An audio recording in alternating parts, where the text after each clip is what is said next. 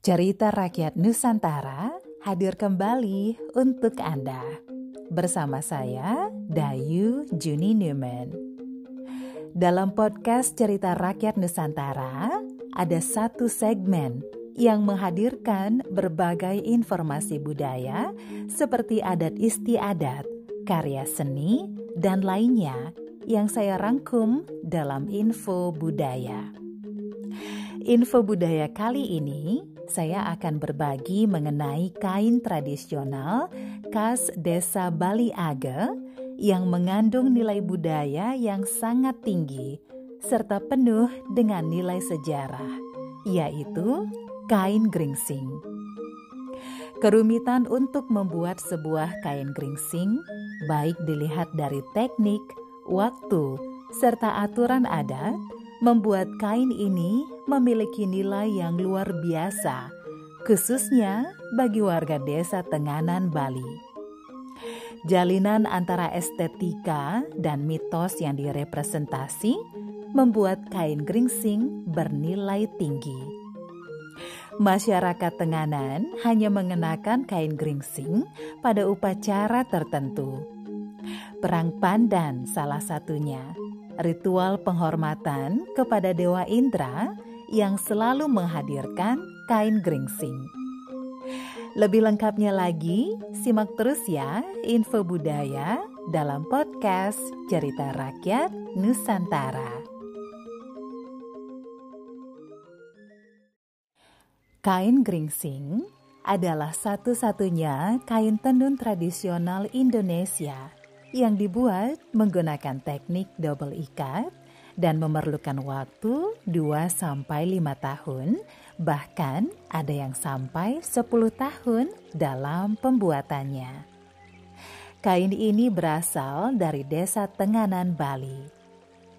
Umumnya, masyarakat Tenganan memiliki kain geringsing berusia ratusan tahun yang digunakan dalam upacara khusus.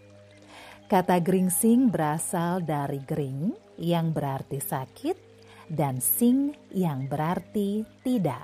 Sehingga bila digabungkan menjadi tidak sakit. Maksud yang terkandung di dalam kata tersebut adalah seperti penolak bala. Di Bali, berbagai upacara seperti upacara potong gigi, pernikahan, dan upacara keagamaan lain dilakukan dengan bersandar pada kekuatan kain geringsing. Lalu bagaimanakah sejarah kain geringsing ini?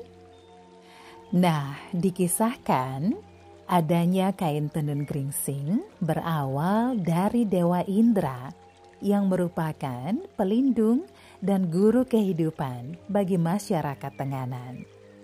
Dewa Indra begitu mengagumi keindahan langit di malam hari dan memaparkan keindahan tersebut melalui motif tenunan kepada rakyat pilihannya, yaitu rakyat Tenganan. Dewa Indra mengajarkan para wanita untuk menguasai teknik menenun kain geringsing yang melukiskan dan mengabadikan keindahan bintang, bulan, matahari, dan hamparan langit lainnya. Kain tenun yang berwarna gelap alami digunakan masyarakat Tenganan dalam ritual keagamaan atau adat dan dipercaya memiliki kekuatan magis. Kain ini juga disebut-sebut merupakan alat yang mampu menyembuhkan penyakit dan menangkal pengaruh buruk. Sementara itu, pakar tekstil menyatakan bahwa teknik penenunan kain double ikat ini hanya dijumpai di tiga lokasi di dunia, yaitu Tenganan, Jepang, dan India. Pada tahun 1984, Urs Ramsier dalam tulisannya yang berjudul Clothing, Ritual, and Society in Tenganan Pegeringsingan Bali menyatakan dugaan bahwa masyarakat Tenganan sebagai sesama penganut Dewa Indra merupakan imigran dari India kuno. Imigran tersebut kemungkinan membawa teknik double ikat melalui pelayaran dari Orissa atau Andhra Pradesh dan mengembangkan teknik tersebut secara independen di Tenganan. Kemungkinan lain adalah para imigran menguraikan kutipan-kutipan dari beberapa jenis tenun patola untuk dikembangkan di Indonesia. Proses pembuatan kain geringsing dari awal hingga akhir dikerjakan dengan tangan. Benang yang digunakan merupakan hasil pintalan tangan dengan alat pintal tradisional. Benang tersebut diperoleh dari kapuk berbiji satu yang didatangkan dari Nusa Penida. Karena hanya di tempat tersebut bisa didapatkan kapuk berbiji satu. Setelah selesai dipintal, benang akan mengalami proses perendaman dalam minyak kemiri sebelum dilanjutkan ke proses ikat dan pewarnaan. Perendaman tersebut bisa berlangsung lebih dari 40 hari hingga satu tahun dengan penggantian air rendaman setiap 25 sampai 49 hari. Semakin lama perendaman, benang akan semakin kuat dan lebih lembut.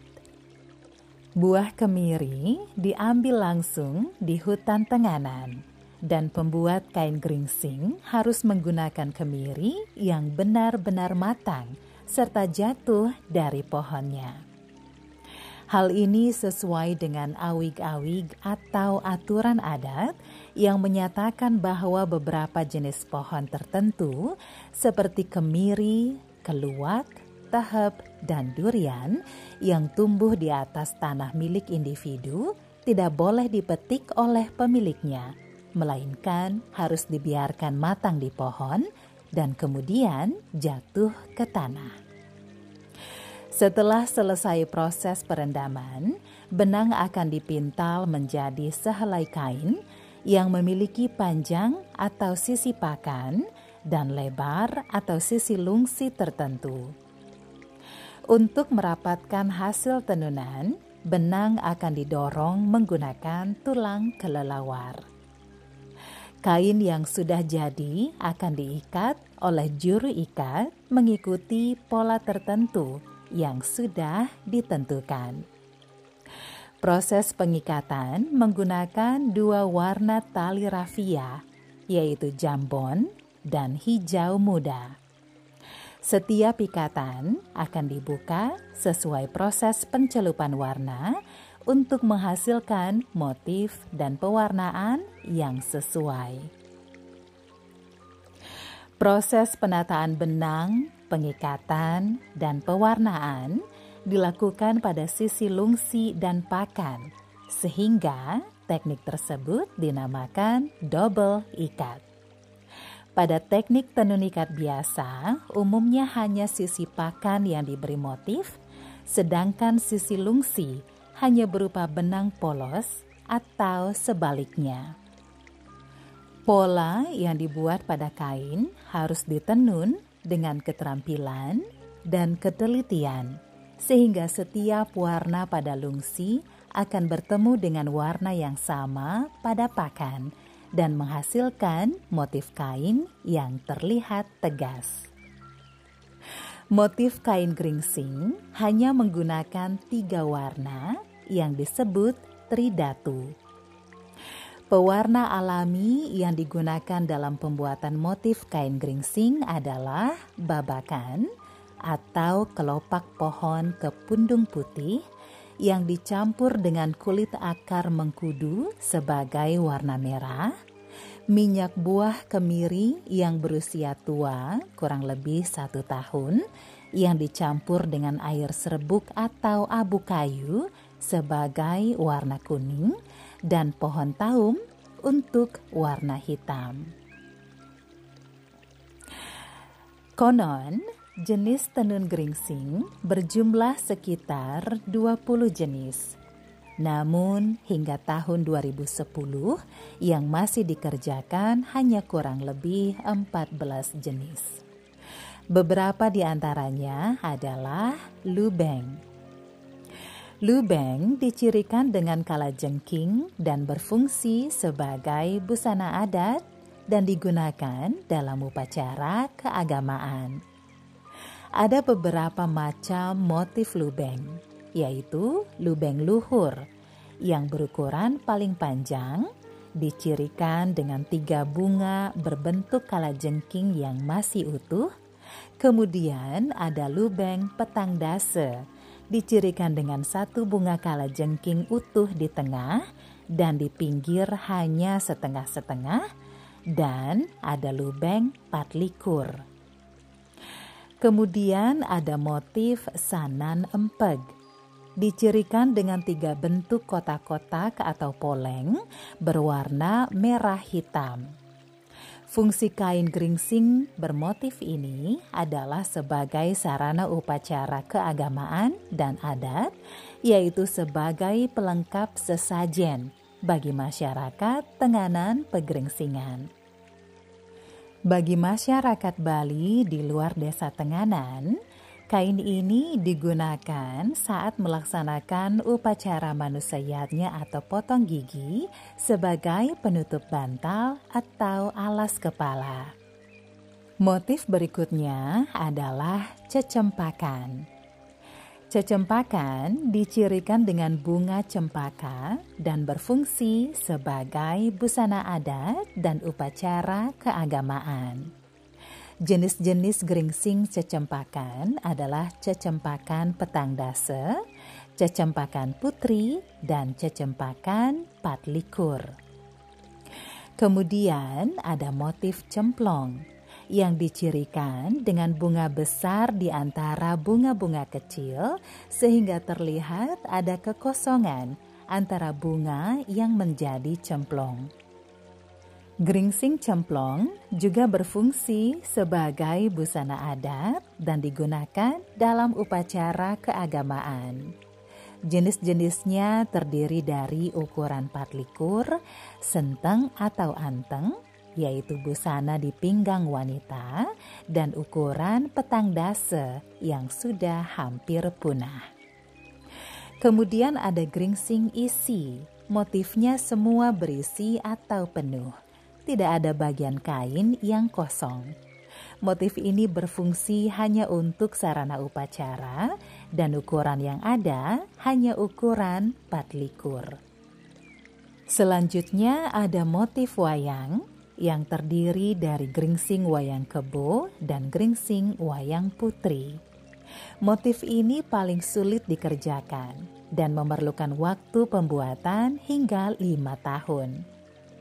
Motif wayang hanya terdiri dari dua warna, yaitu hitam sebagai latar dan garis putih yang relatif halus untuk membentuk sosok wayang. Untuk menciptakan garis putih tersebut diperlukan ketelitian yang tinggi karena tingkat kesulitan selama pengikatan dan penenunan kain relatif sulit. Wayang kebo memiliki motif wayang laki-laki, sedangkan wayang putri hanya berisi motif wayang perempuan. Dan ada motif batun tuung yang dicirikan dengan biji terung. Ukurannya tidak besar dan digunakan untuk senteng atau selendang pada wanita dan sabuk atau ikat pinggang pada pria. Motif ini sudah hampir punah. Motif-motif kuno kain geringsing lainnya yang masih dikenal meliputi teteledan, enjekan siap, pepare, gegonggangan, sitan pegat, dinding ai, dinding sigading, dan tali dandan. Warna dan keunikan desain ikat mulai mengalami perubahan dibandingkan dengan motif kain-kain kuno yang sebagian tersimpan di museum-museum di Eropa seperti Museum Basel, Swiss. Pada tahun 1972, kelompok peneliti dari Museum Vervolkerkun Basel membawa foto-foto kain geringsing yang sebagian sudah tidak ditemukan lagi di desa Tenganan. Foto-foto tersebut dipelajari dan dibuat kembali oleh masyarakat Tenganan untuk melestarikan motif-motif kuno kain geringsing.